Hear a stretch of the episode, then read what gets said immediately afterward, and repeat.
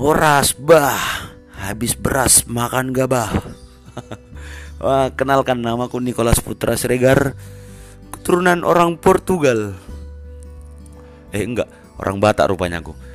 Jadi ini apanya ini namanya ini? Ini kalau nggak salah namanya Kalau bahasa gaul sekarang podcast ya kan?